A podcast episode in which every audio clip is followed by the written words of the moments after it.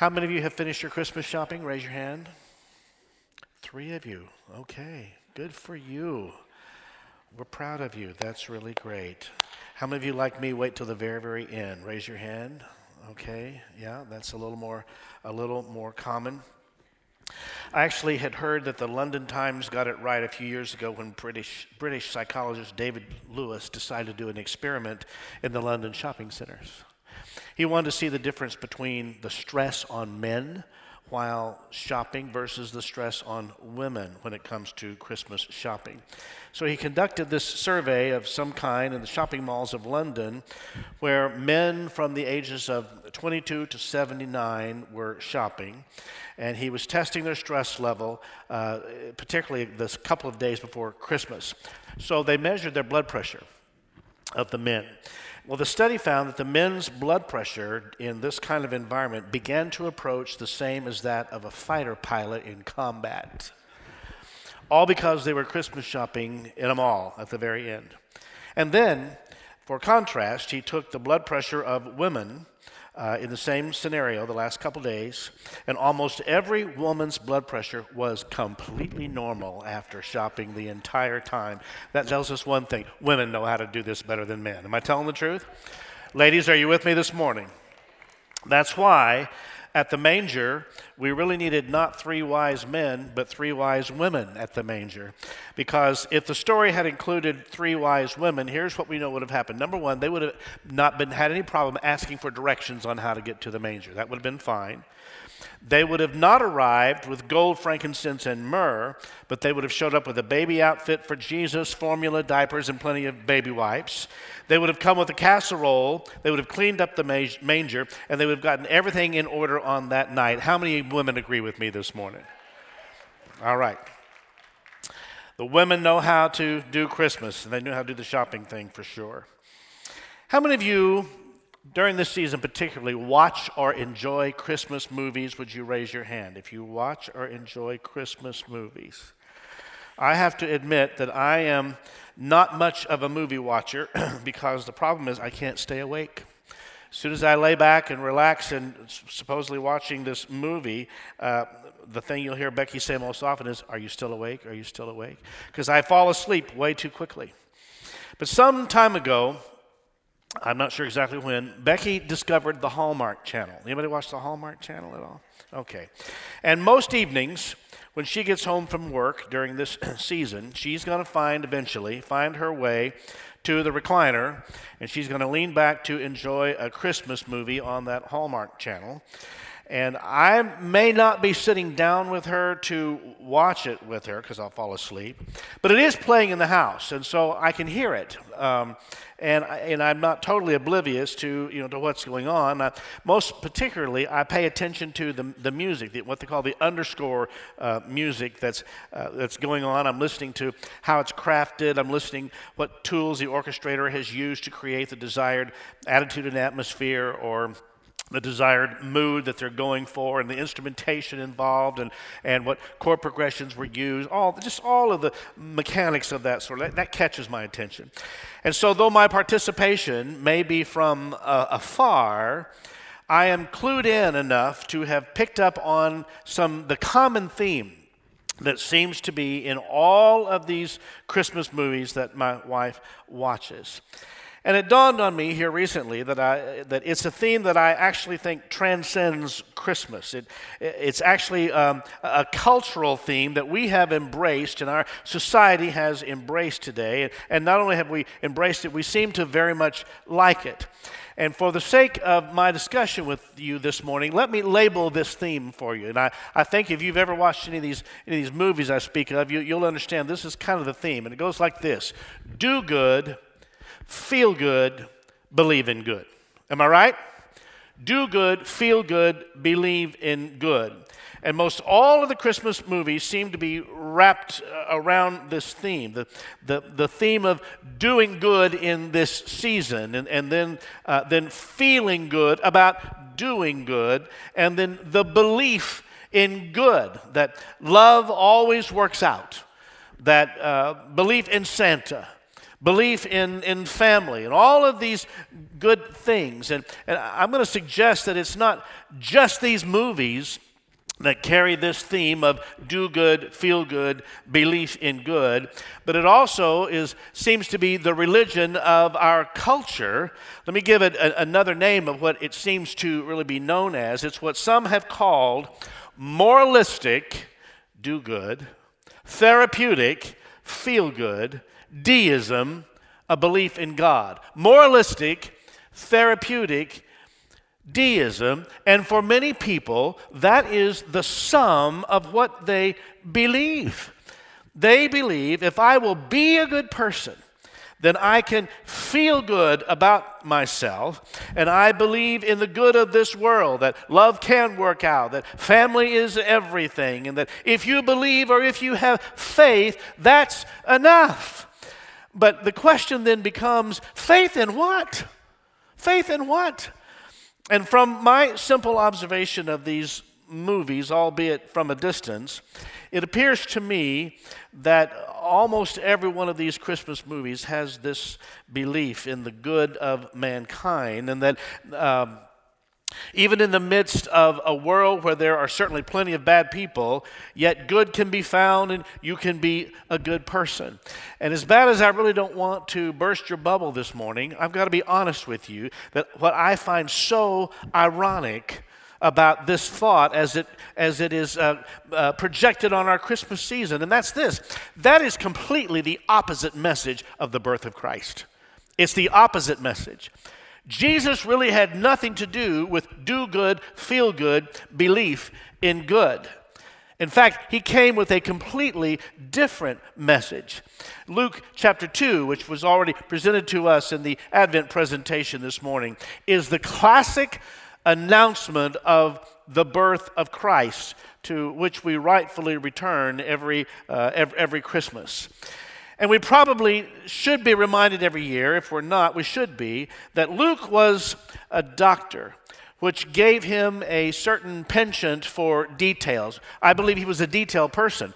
Um, he certainly gives us plenty of details uh, about the birth of Christ. Things like who the ruling authority was at the time and where this glorious event took place.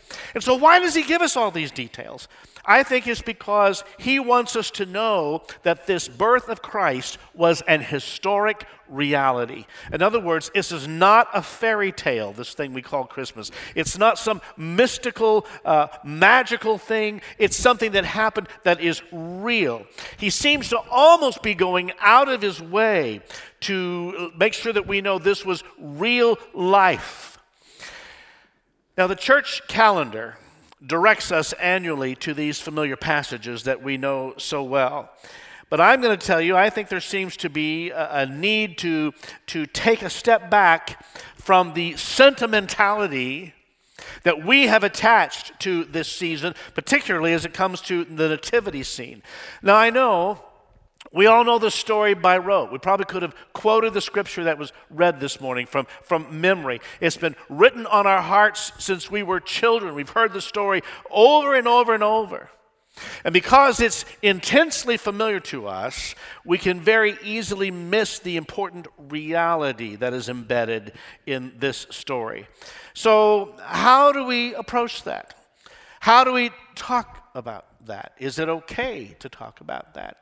Well, I'm going to propose that, that I think it's okay to take a healthy step back and ask questions like so, what, what's, what's really so great about the birth of Christ? Why does this, uh, this thing we celebrate so profoundly, why does it get so much focus from everyone every year? And uh, frankly, the simplest of all is why is it such a big deal? Well, I want to walk through that this morning, through this Luke 2 that we've already heard.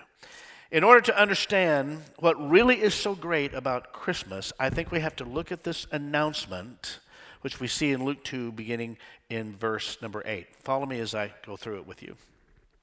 Now, there were in the same country shepherds living out in the fields, keeping watch over their flock by night. And behold, an angel of the Lord stood before them, and the glory of the Lord shone ra- around them and they were slightly disturbed by that. Is that what it says? What does it say? Okay, that was a very soft response. I'm old and deaf. They were what? Oh, thank you, thank you, thank you. Then the angel said to them, So don't be afraid.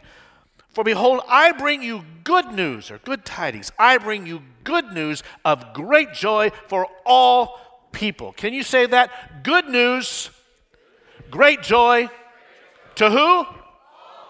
You bring what? Good news of to all people. For unto you is born this day in the city of David a Savior, who is Christ the Lord. And this will be the sign unto you. You'll find the babe wrapped in swaddling clothes, lying in a manger. And suddenly there was with the angel a multitude now of the heavenly host, praising God and saying, in Bethesda, I'm going to ask you to exuberantly and passionately quote this last verse from you, verse 14, which says,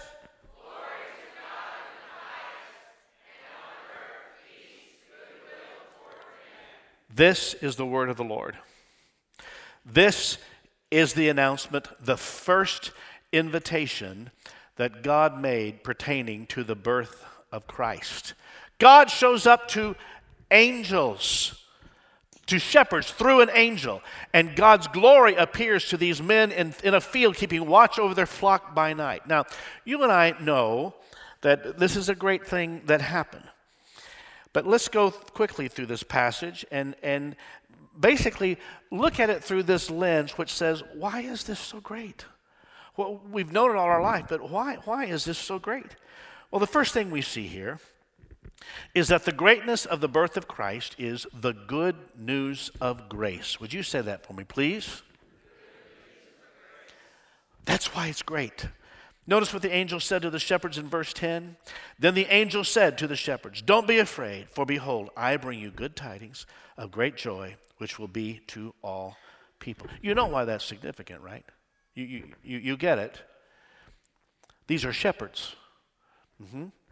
Well, shepherds were essentially outcasts of society in many ways.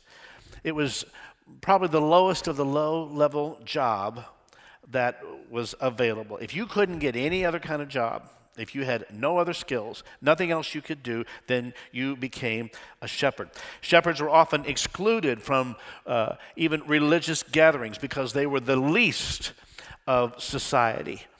And here, at the announcement of the birth of Christ, God chooses that group to be the first to hear about it. The first to hear the first to hear. I don't think that's an accident. I think it's on purpose. Two weeks ago, I preached in the Swahili service that we have here um, at Bethesda. Last week, the Burmese service. But two weeks ago, the Swahili service.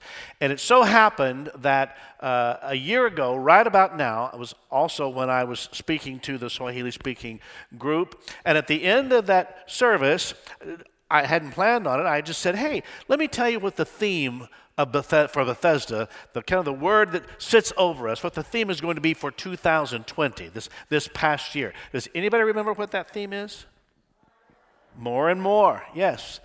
And so I gave them that news more and more, and they applauded politely. That, that was, I thought that was nice. And then I said this I said, Now, don't tell anybody because you're the first group that's been, that has heard that theme. The English congregation hasn't heard it, the Spanish congregation hasn't, nobody else. You are the first. Oh my goodness. They lit up and they danced and they shouted and then they screamed and carried on because they were the first to hear. And I realized that mattered. It mattered to them. So much so that this year, when I was scheduled to go back, which was a couple of weeks ago, to speak to that group, one of their leadership contacted me and they said, Pastor Dan, uh, have, have you decided what the theme is going to be for Bethesda for 2021? I said, Yes, the pastoral team has met and concluded. We've prayed over this and we've spent quite, actually quite a bit of time working this out. And he said, Is there any chance you can let us be the first to hear it again this year? And so I did. So two weeks ago, they heard the theme for 2021. Would you like to know what it is? I'll tell you in a couple of weeks when it's your turn, okay? Being the first to hear probably has more significance than we, we realize. In Luke's account of the birth of Christ, right after he records the fact that Christ was born, he puts the shepherds right up front. Uh, and why? Because I believe he wants to un- us to understand that the greatness of the birth of Christ is that it is a message of grace. You see, much of our society believes in the do good, feel good, believe in good kind of religion, and, and it's really just kind of like Santa Claus. You better watch out, you better not cry, you better not I'm telling you why, because Santa Claus is coming to town. He sees you when you're. Are you ashamed to admit that you know this song? He knows when you're awake, He knows when you've been. So you better be good for goodness sake. Now, as uh, first service, I got to that point, be good. They sang it. They sang the end of the, the song, which was very sweet. Okay. Um, as silly as this seems to even make such a ridiculous comparison, it strikes me that many of us, many in our community today, they feel that same thing when it comes to God. He knows when you've been bad. He, and he knows if you've been good, and so you better be good. And I, I think that when the baby Jesus first arrives and the announcement is given to the shepherds first, I think it was on purpose. I think it was intentional. I think it's because he wanted us to know that the least deserving, hello, I think especially the least deserving are the very ones he came for. Is anybody thankful for that today? And so, what is so great about the birth of Christ? Well, it is the good news of grace. And that is exactly what the angels proclaim. Now, we're not confused in this room about what grace is. We, we know what, what it is it's, it's receiving what we do not deserve, as opposed to mercy, meaning we don't receive what we should have gotten. That's mercy. Grace is receiving what we do not deserve. And while everything around this season seems to be about this idea of do good and feel good about yourself, can I just give it to you straight this morning? That's not the Christmas message. The Christmas message tells you this you don't deserve this. You don't deserve this good news. And, and, and not only that, but you're not, you're not good enough. And the very meaning of Christ's birth is that you don't measure up. And I sure don't measure up. And that's why he left the splendor of heaven. That's why he reduced himself to come into our world and be born of a virgin of the Virgin Mary because we didn't deserve it. No matter how much good we had done. And he did it. That's why he came because he is good and he lived a sinless, perfect life. Is there an amen in the house today? And not only that, he came to take our place. He came to die the death which we deserved. He paid a debt he did not owe. I owed a debt I could not pay. That's why I needed someone to wash my sins away. Uh, is anybody thankful for the message of grace this morning? Does anybody feel like you're on the list of the least deserving? Well, that would be me for sure. the good news the angel proclaimed to the shepherds is that the greatness of the birth of Christ. It's a message of grace. Here's another way I look at that because it's for all people. All people. It wasn't just for the religious elite, it wasn't just for church folks, it wasn't just for, uh, you know, for, for, for, for people who thought they had it all together. The good news of Christ coming was for those who didn't even think they had a chance. Who in the room thinks, I didn't even think I had a chance? I shouldn't have had a chance. And that's what the good news. That's what makes Christmas so great. Actually, Jesus said that very thing uh, later in his life and ministry in Matthew chapter 9. He said, I didn't, I didn't come for the righteous. I didn't leave heaven and all that was there for me. I didn't leave that to come for the righteous. And I certainly didn't come for those who, who have it all together. That's not, that's not what this was all about. That's not the Christmas message. No, I came for sinners, he said. And when I think of that, it reminds me of this statement I've heard, maybe you've heard it, that what should be said of the church including this one, is this the church is not to be a museum of saints, it is a hospital for sinners. Where grace is the central reality of what is so great about the birth of Christ. Who believes in grace today? Say hallelujah.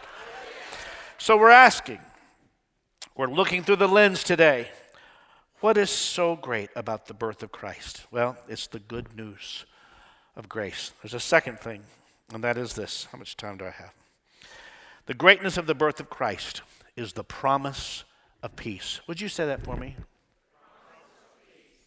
Notice as the angel proclaimed the message to the shepherds, the whole angelic host joined uh, the heavens in praising God, and they sang that which you said a moment ago Glory to God in the highest. And then what comes next? And on earth, peace, goodwill toward men. You know what that says to each of us today? That you need to walk out of here firmly affixed in your heart, and that is this the fact that Christ left heaven and came to earth. He did it and he brought the promise of peace. The promise of peace. You know, it was uh, Isaiah gave that, gave us that. For unto us a child is born, unto us a son is given, and the government will rest upon his shoulders. And his name shall be called Wonderful Counselor, Mighty God, Everlasting Father, and the, the Prince of Peace. The Prince Peace.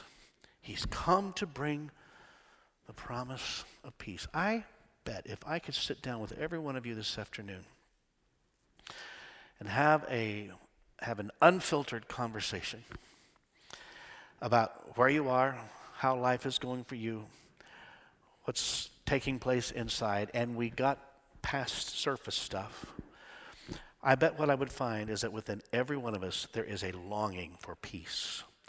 It seems to be the common thread that runs through every human soul. It's the deepest longing of everyone. I just wish I had peace. Peace with one another, peace in your community, peace with your family, peace in, in, in the world. I, I, I want to present to you this morning what I, as I reflect upon this, the best image, the best scenario image that I can present to you today, at least it's the one that comes to my mind that represents peace, is the Garden of Eden.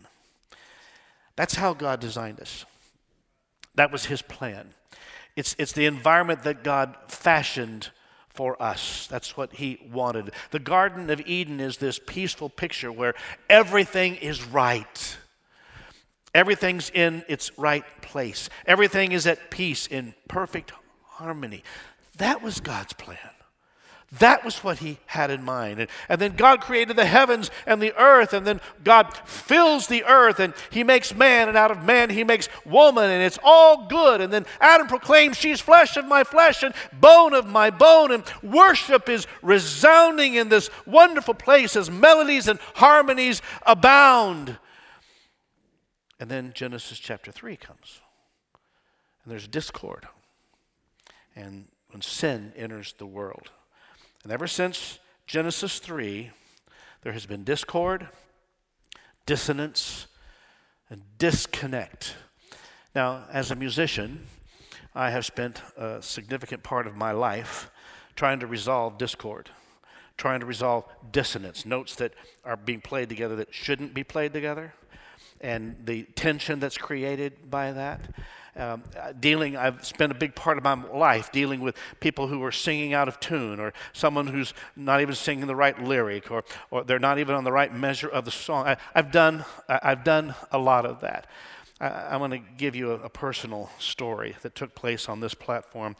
I think it was circa 2005, somewhere in that area. I, I don't remember exactly. we had, to, it was a grand and glorious time musically as it is today, wonderful time. We had incredible talent. This choir office packed with people and the, lots of orchestra people and amazing talent like we have today. And, and I, I got up to, uh, I stood on a podium because I'm short, and I stood on, up on a podium to conduct, and we did lots of big, big, big, big songs and big endings, and that's what we did in, in that day. And it was all wonderful. And um, just before I stepped up to lead a big number with the choir and orchestra on that day, it was announced from this pulpit that just three nights before, the Thursday night before, um, I had won a Dove Award in Nashville at the Dove Award program for Arranger of the Year for some Christmas work that I had done. And that's all nice and good. And whoever was talking about it was going on and on how, how nice it is that our music pastor has won this award. And they, you know, I, I was, they didn't have to say that, but they went on and on with all this stuff that they were saying. They finished that. It's time for the choir number. And I stepped up to lead. Now, here's what I want you to know. Many times, Bethesda, hopefully you didn't see it uh, when I was the music pastor. Uh, you know, there are times you have to stand here and things get derailed. Not everybody's in the right place. Not everything is happening according to plan. Things happen in our brains and technology, and all kinds of things can happen. And so, what you do when you have my position, the Ministry of Music position, is you find ways to correct, if you can, and get people who've wandered off the path back onto the path of where, get on the same place where the rest of us are. And so, you find, you learn techniques and ways of fixing problems on the fly, as we would say, so that this thing can go on. That morning, right after the grand announcement of the award that I had won three nights before, I started an introduction. And can I just tell you, do you know the term perfect storm? What I mean by that? Everything that could go wrong went wrong. And it went wrong in the first, in the introduction, the first four to eight measures. Uh, the keyboard player skipped a line on the music and went from here to here. And that threw off everybody else and they thought they were in the wrong place so they started jumping around to find and playing stuff that did and then that threw off somebody else and threw off somebody else. And I'm standing there thinking, this is not salvageable. It cannot. It, I, I can't fix this. The best of whatever I've got to bring is not going to fix this. And so I did the unthinkable, which had never happened at Bethesda before on this platform that I knew of. I stopped it. Big old thing. I went, and I stepped off the platform and this collective gasp came over the congregation. Couldn't imagine. Now, the part I haven't told you yet is sitting right here in this orchestra pit was a young man playing a saxophone. His name is Shaler Smith. Have you ever heard of Shaler Smith? And on a saxophone, quite often there is a, a microphone near the bell of the horn, and his microphone was on. How many of you know your children, God gives you your children to keep you humble? How many of you know? So the introduction happens.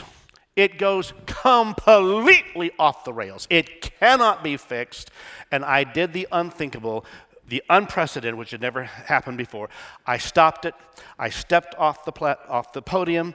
The gasp came over the people. What followed the gasp was a deafening silence. And in the middle of a deafening silence, with a young man on a saxophone who was close to his microphone, probably not, I want to believe, not aware of it, that anything he said would be thrown out through the whole place, he said, Well, there's your Dove Award winning conductor right there. God bless him.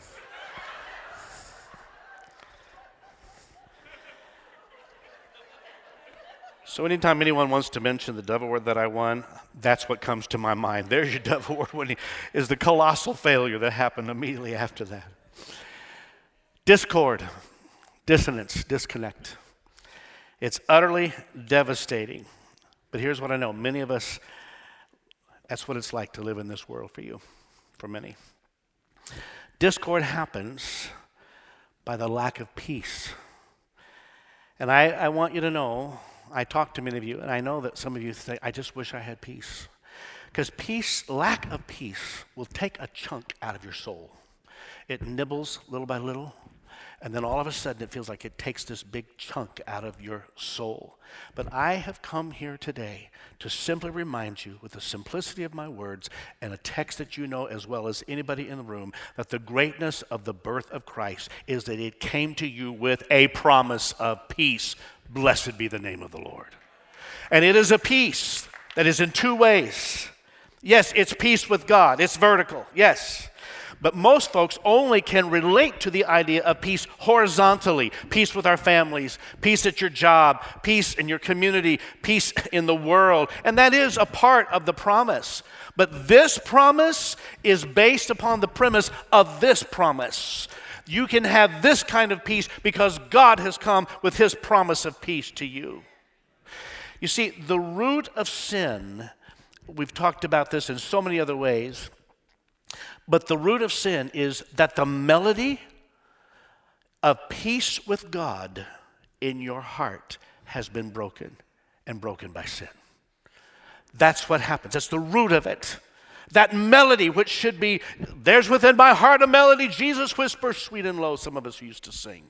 That melody that should be resounding within your soul, it has been, it has been broken by our sin the melody of peace. And we need that melody with all of its subsequent harmonies to be fully functioning and fully resounding in the life that God has designed for us. And the message of grace given to us at the birth of Christ this season is this even the least deserving, with all the least deserving, please raise your hand. All the least deserving even the least deserving, I'm going to say especially the least deserving, are brought to peace with God because of what we read that today in the city of David, a Savior is born, and He is Christ the Lord. Somebody say hallelujah. This promise of peace, both peace with God and peace with one another, is part of what is so great about Christmas, so great about his coming. And I, I, as, as you get closer and closer to Christmas Day and whatever that will hold for you, I, I'm just praying as your pastor that you'll hang on tightly to the fact that the coming of Christ means that you have the, the promise of peace, means you have the promise of peace in your own soul and the promise of peace uh, on your job you even have the promise of peace with family members that you're going to have to be with at the holiday season. And this promise of peace he has given to you means that in the peace of your relationship with God, which you received at the moment of your salvation, God is able then also to take that peace and he's able to work out that peace horizontally. Now, it starts with us being the forgiving kind of people that Jesus taught us to be by his work on the cross. But I got to be honest with you today. I can't just leave it there. No matter how hard we try, no matter what we do, we still will experience discord and disconnect in this world, and peace just doesn't seem to happen. There are going to be moments in life where the perfect storm happens. There are going to be those times when the introduction is being played to the next song of your life and it's going completely off the tracks. It is not salvageable, and you've got to stand up and say, uh uh-uh, I've got to stop this. That's going to happen. But can I tell you, if that's where you are today, that is what leads us to hope. That is what leads you to hope. Part of the greatness of the birth of Christ is the hope that we have that one day Christ will establish his reign here on this earth as the perfect Prince of Peace. And oh, do we long for that day. Amen. Most of us have heard the name Henry Wadsworth Longfellow, you probably studied his writings in school, but you may not know this part of his story. Came from Cambridge, Massachusetts, um, lived on Brattle Street. In 1861, he experienced a terrible tragedy. His wife's dress somehow caught on fire and she literally burned to death and his attempt to save her. He was also severely burned, particularly his face, and he later grew a beard as best he could to try to cover those scars. Henry Wadsworth Longfellow dealt with mental and emotional turmoil for much of the remainder of his life. So, then on top of that, in March of 1863, his son, Charles, left their home on Brattle Street and went to fight in the Civil War. That was March of 1863. In that same year, in December of 1863, Longfellow received the message that his son Charles had been shot while in battle in the war. So they put the young man on a train, whereupon at some location he, his father met him and, and they met up. Literally, it was Christmas week. Longfellow was told as he's surveying the situation with his son and the damage that's been done by him being shot, uh, he was told that his son will be paralyzed the rest of his life. Now, it was, it was that Christmas, that Christmas of 1863 that Wadsworth, Henry Wadsworth Longfellow wrote these words. I heard the bells on Christmas Day, their old familiar carols play, and wild and sweet the words repeat of peace on earth, goodwill to men. Now, in the middle of this happy, lovely carol, there's this next verse, which I've sung, and maybe you have too. And in despair, now, do you get it? You know why? Wife, son?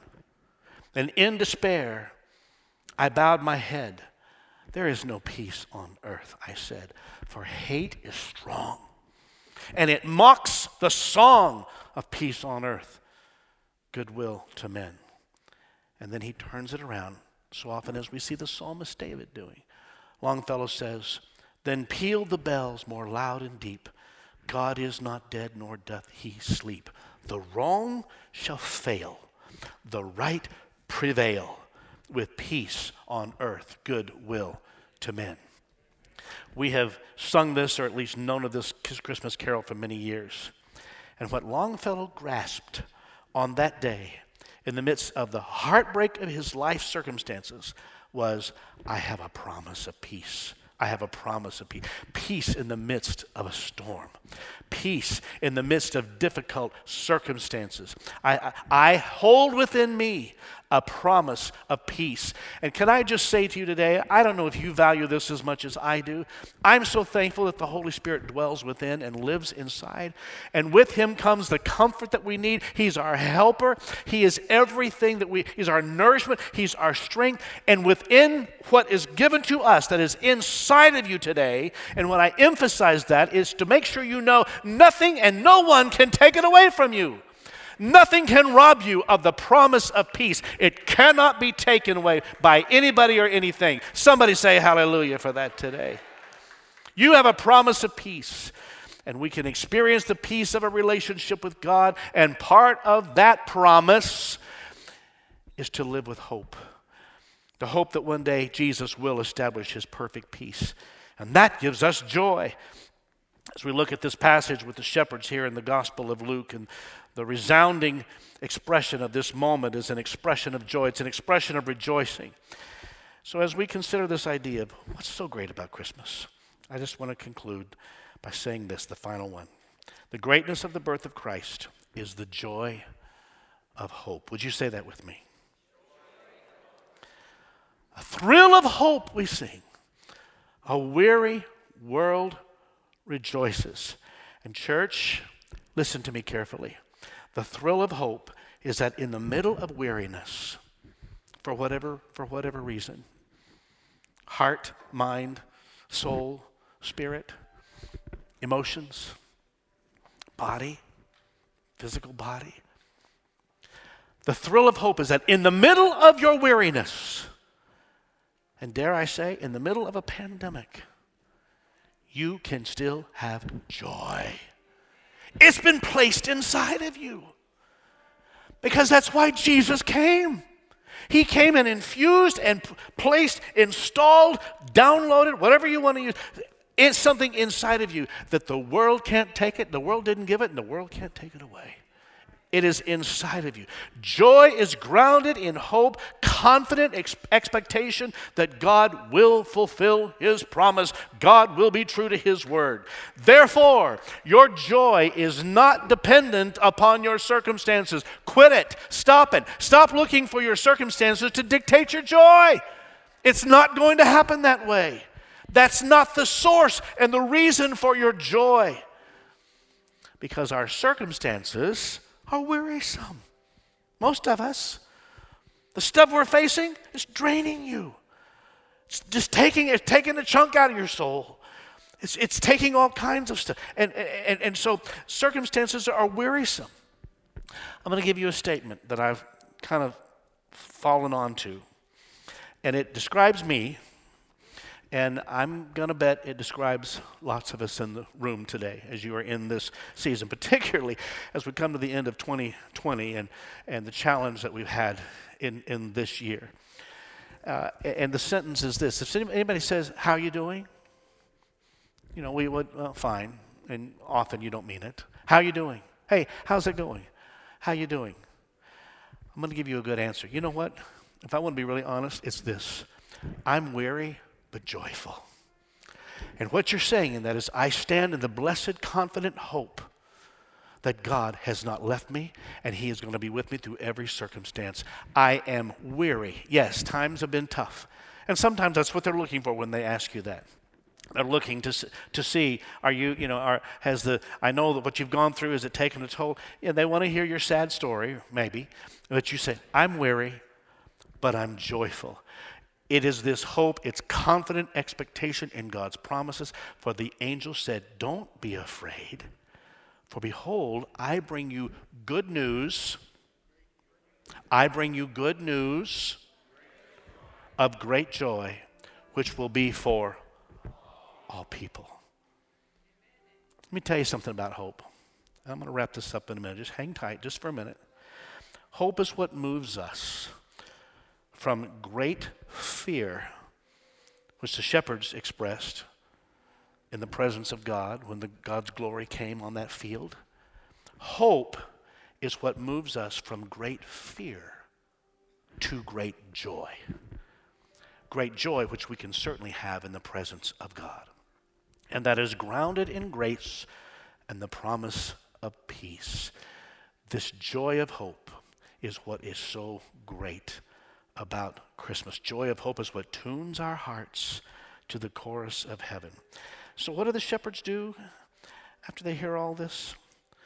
So it was when the angels had gone away from them into heaven that the shepherds said to one another, Let us go now to Bethlehem and see this thing that has come to pass, which the Lord has made known to us.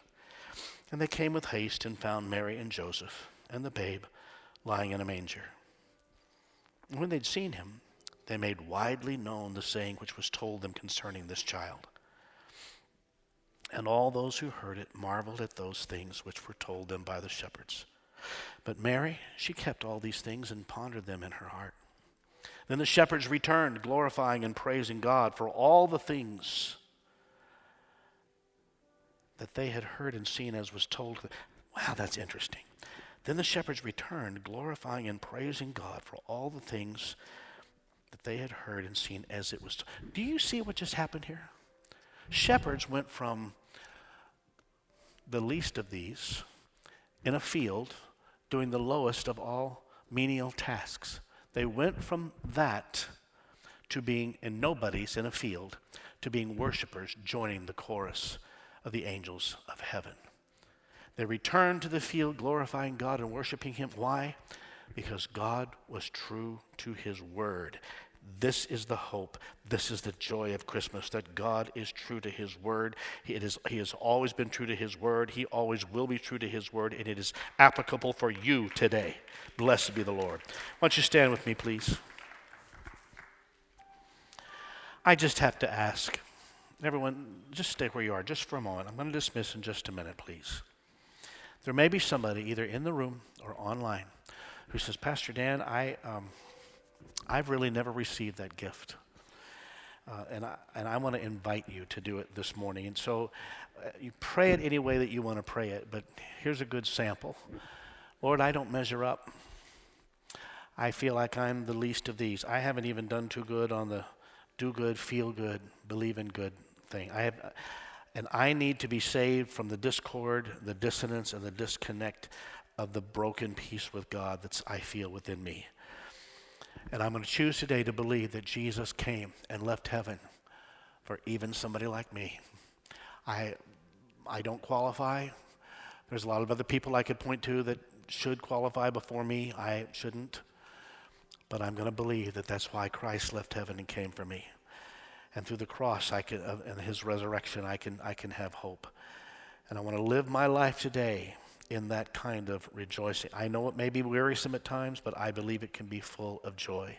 So, Father, I pray for those today in the quiet of their own hearts who are responding to you and to your Holy Spirit through the weakness of my words. I pray, O oh God, that you will open hearts today, that this Christmas season may be the first time they've really understood what it is to have the joy of hope and understand how wonderful Christmas is.